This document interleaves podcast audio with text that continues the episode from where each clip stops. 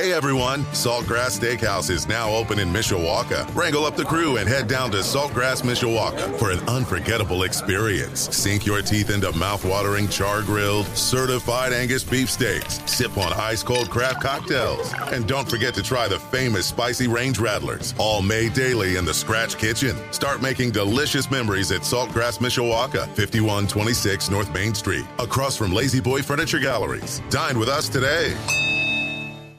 Sports Radio 960 WSBT. Good morning, I'm Jim Irizarry. Notre Dame men's basketball coach Micah Shrewsberry has picked up yet another commitment who flipped from his former school.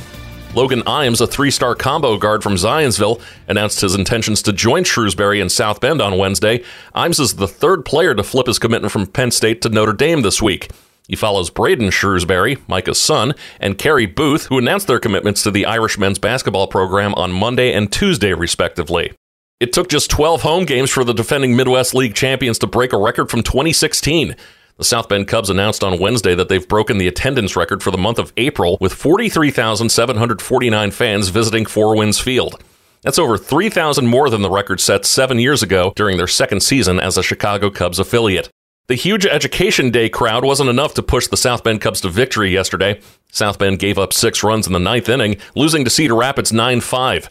The series continues tonight at Four Winds Field, starting at 7:05. You can hear that game on Sports Radio 960 WSBT. In the major leagues, the Chicago Cubs weren't able to figure out Washington pitcher Jake Irvin, who made his major league debut last night. Irvin allowed one run on two hits over four and a third as the Nationals beat the Cubs two to one. And this pitch is swatted to center field. Gordon back at the track. He doesn't have room. It's a three-run bomb. Luis Robert Jr. the Sox aren't cooking again. Three nothing. Audio from NBC Sports Chicago. The White Sox have won three in a row and also notched their first series win of the season by beating Minnesota 6 4. More good news for the Sox as well, as pitcher Liam Hendriks is set to start a rehab assignment soon.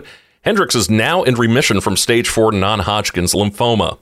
The Detroit Tigers swept a doubleheader against the Mets yesterday, winning 6 5 and 8 1.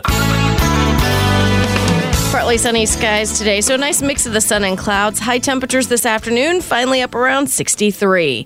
A meteorologist, Carrie Peugeot.